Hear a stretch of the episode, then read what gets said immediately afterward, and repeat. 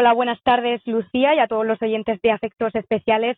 Hoy traigo más verde, más naturaleza, porque ya sabéis que es lo que me gusta a mí. Hace poco estuve en los molinos del río Aguas, un lugar mágico, libre de conexiones de agua y de luz. El río, el sol y la tierra son los medios que los aldeanos del lugar tienen para, para sobrevivir. Se trata de una ecoaldea, un concepto que cada vez se escucha más y que cada vez se ve más materializado en distintos puntos de España. Para profundizar un poquito más en el tema, tenemos hoy con nosotros a Elías López Ross, socio fundador de la Red Ibérica de Ecoaldeas desde 1998. Buenas tardes, Elías. Buenas tardes. Bueno, en primer lugar, eh, cuéntanos un poquito, Elías, si podría concretarnos ese concepto de ecoaldea. ¿En qué se basa una ecoaldea? Se basa en cinco principios.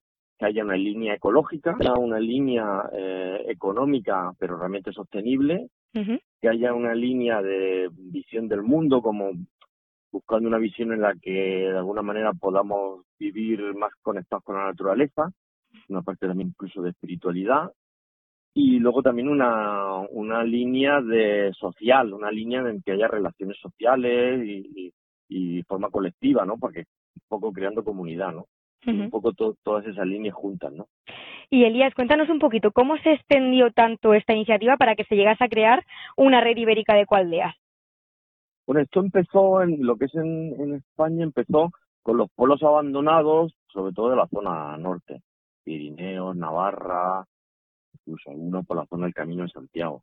Ahí, de ahí vienen las, las más antiguas, la Cabe, son ya 30 años, Mataveneros en el Bierzo, o en el Pirineo, está Ineto, por ejemplo, y varios proyectos de ese tipo.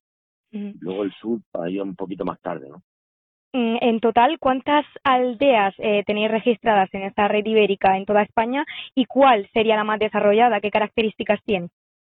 Pues eh, me variopinto porque no no todo, no hay una única prototipo de proyecto ecoaldeano sí que se pide que haya un mínimo de participantes, que por supuesto no sean todos familias, sino que sean diferentes lugares y tal.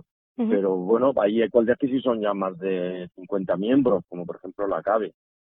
O hay una donde, por ejemplo, hay muchos niños y una escuela, que es la de Mataveneros. O hay otra que trabajan con sueños y trabajo más terapéutico, que, es la que está en, Sevilla, los portales, ¿no? O sea, no hay un prototipo, y algunas son un poquito más itinerantes, tipo así caravana, ¿no? Que no, que no se da en España, pero en otras zonas sí se ha dado, pero más o menos podríamos decir que unos 20 proyectos en toda España sí hay, pero ya con diferentes características. Algunas empezando, otras con más tiempo. ¿Y en la región de Murcia existen este tipo de proyectos o aquí la ecología no ha llegado hasta ese punto aún? Mm, bueno, hay, hay como iniciativas que algún día querrán llegar a ser ecoaldeas. Están los jardines de acuario en Sierra Espuña, el regreso en Moratalla, Luego hay un proyectito así más espiritual por la zona de Achena. Y Y luego está la red de permacultura del sudeste que engloba a gente que están en fincas en pequeños proyectos, no tan así como un proyecto más grande y que sí que mantienen un contacto entre ellos desde hace ya mucho tiempo. Hacemos encuentros cada tres meses o algo así, ¿no? Porque no todo tiene por qué ser exactamente una cualdea. Puede haber también como un ecovecindario. También empiezan a haber en Murcia proyectos de cohousing, y eso quizás sea lo novedoso. Y bueno, algo se está moviendo, eso sí.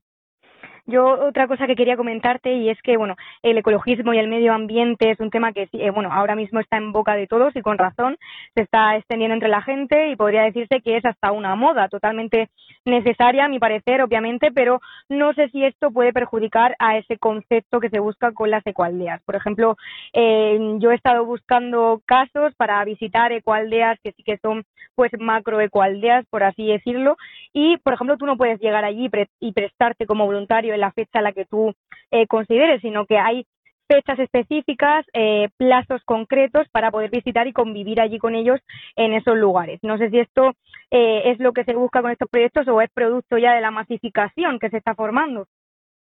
Bueno, sí, sí, normalmente hay una vez al mes que, los, que las escuelas suelen hacer una jornada de puertas abiertas, eh, o luego si quieres estar un voluntario por más tiempo, pues ya tienes que dirigirte específicamente y con un perfil que puede ser aceptado o no, pues depende de lo que sepas hacer o aportar, porque si no, como está muy de moda, si no esto puede ser todos los días recibir gente y, tampoco es cuestión de eso, porque tampoco podría la capacidad la cual de sostener toda la gente que llega, ¿no? Pues también es limitado.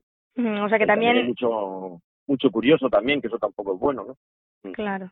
O sea que, que por, por así decirlo, hay que cumplir una serie de requisitos, hay que mostrar una cierta voluntad, ¿no? Para, para que tú puedas formar parte de esas ecualdeas.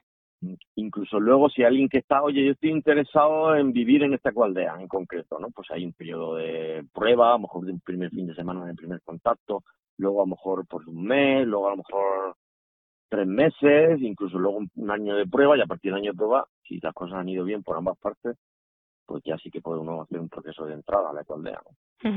Eh, yo cuando fui a Almería, a esa ecualdea que ya te he mencionado, vi como jóvenes de, bueno, de todas las partes del mundo dejaban su vida en la ciudad para retirarse a estos lugares y tener una vida pues autosuficiente. Incluso eh, yo hablé con algunos que tenían hasta becas para trasladarse a esa ecualdea como voluntarios y trabajar allí en proyectos para su universidad, etcétera. ¿Es una tendencia que durará en el tiempo entre los jóvenes o se irá perdiendo? No, no, este tema está ahora abriéndose más. Hay subvenciones de la Unión Europea en este sentido. Lo que está ocurriendo es que muchos jóvenes están dejando la educación formal porque pues, consideran que ahora con Internet y tal, como que las cosas van más rápido, prefieren aprender más algo más práctico y algo más novedoso que todavía quizás no está dentro de un currículum universitario o incluso de, de FP o de instituto, y entonces prefieren ir al lugar donde se pueda aprender más directamente, ¿no? Entonces, la Unión Europea, dando atención a esta demanda, está facilitando el que uno pueda estar en una cualdea aprendiendo algo y ese chaval joven recibe incluso dinero para su desplazamiento, comida, etcétera, y la cualdea también recibe dinero porque está formando a esas personas jóvenes, ¿no? Y Elías, ya por último, no sé si nos puedes contar alguna eh, alguna experiencia, no sé si has vivido durante un periodo de tiempo largo en alguna ecualdea de España que nos puedas eh, contar bueno, he visitado muchas ecualdeas y de alguna manera estoy con el proyecto de desarrollar en los jardines de, de acuario. Eh, de anécdotas de visitar muchos proyectos, pues la CABE me parece muy heavy en el sentido de que toda la economía es común, todo, todo el dinero que se genera es, para todo el mundo. Entonces, tú puedes llegar allí con tu, yo qué sé, soy profesor de ITERCA, igualmente tu sueldo lo tienes que poner en común con los demás, ¿no? Con lo cual sí que se, se trabajan aspectos pues, Mm. siempre el dinero es un como un, como un, poco un dragón, ¿no? Y, luego pues, por la Alpujarra también hay proyectitos diferentes, sí, dime. Eh, perdona, eh, ¿cómo se gestiona esa economía? ¿Quién, quién la gestiona? ¿Quién es la persona que, que está ahí diciendo, no, tú eres profesor, pero tu sueldo va para la comunidad? No sé cómo, eh, no, no me hago una idea. Hay como un, hay como un bote con el dinero y el que quiera puede coger dinero, o sea que nadie te va a decir que no lo cojas, pones tu nombre y para qué lo vas a dedicar si lo necesito para arreglar un coche que es común, o si me quiero irme al cine porque necesito irme al cine y bajarme al pueblo más cercano como ti, o, lo que sea, ¿no? Pero todo lo tuyo lo tienes que poner en, en común, sí, ese es, la, ese es el reto. Bueno, pues eh, acabamos de escuchar a Elías López Ross, miembro fundador, socio fundador de esta red ibérica de Cualdeas. Recordar a todos los oyentes que si se han quedado con ganas de más, eh, Elías estará este viernes, ¿no? En Itaca Café. Sí, eh, hablando precisamente de esto, de las ecualdeas como herramienta de transformación. Eh, ¿A qué hora es esa charla, Elías? A las a las 7 de la tarde.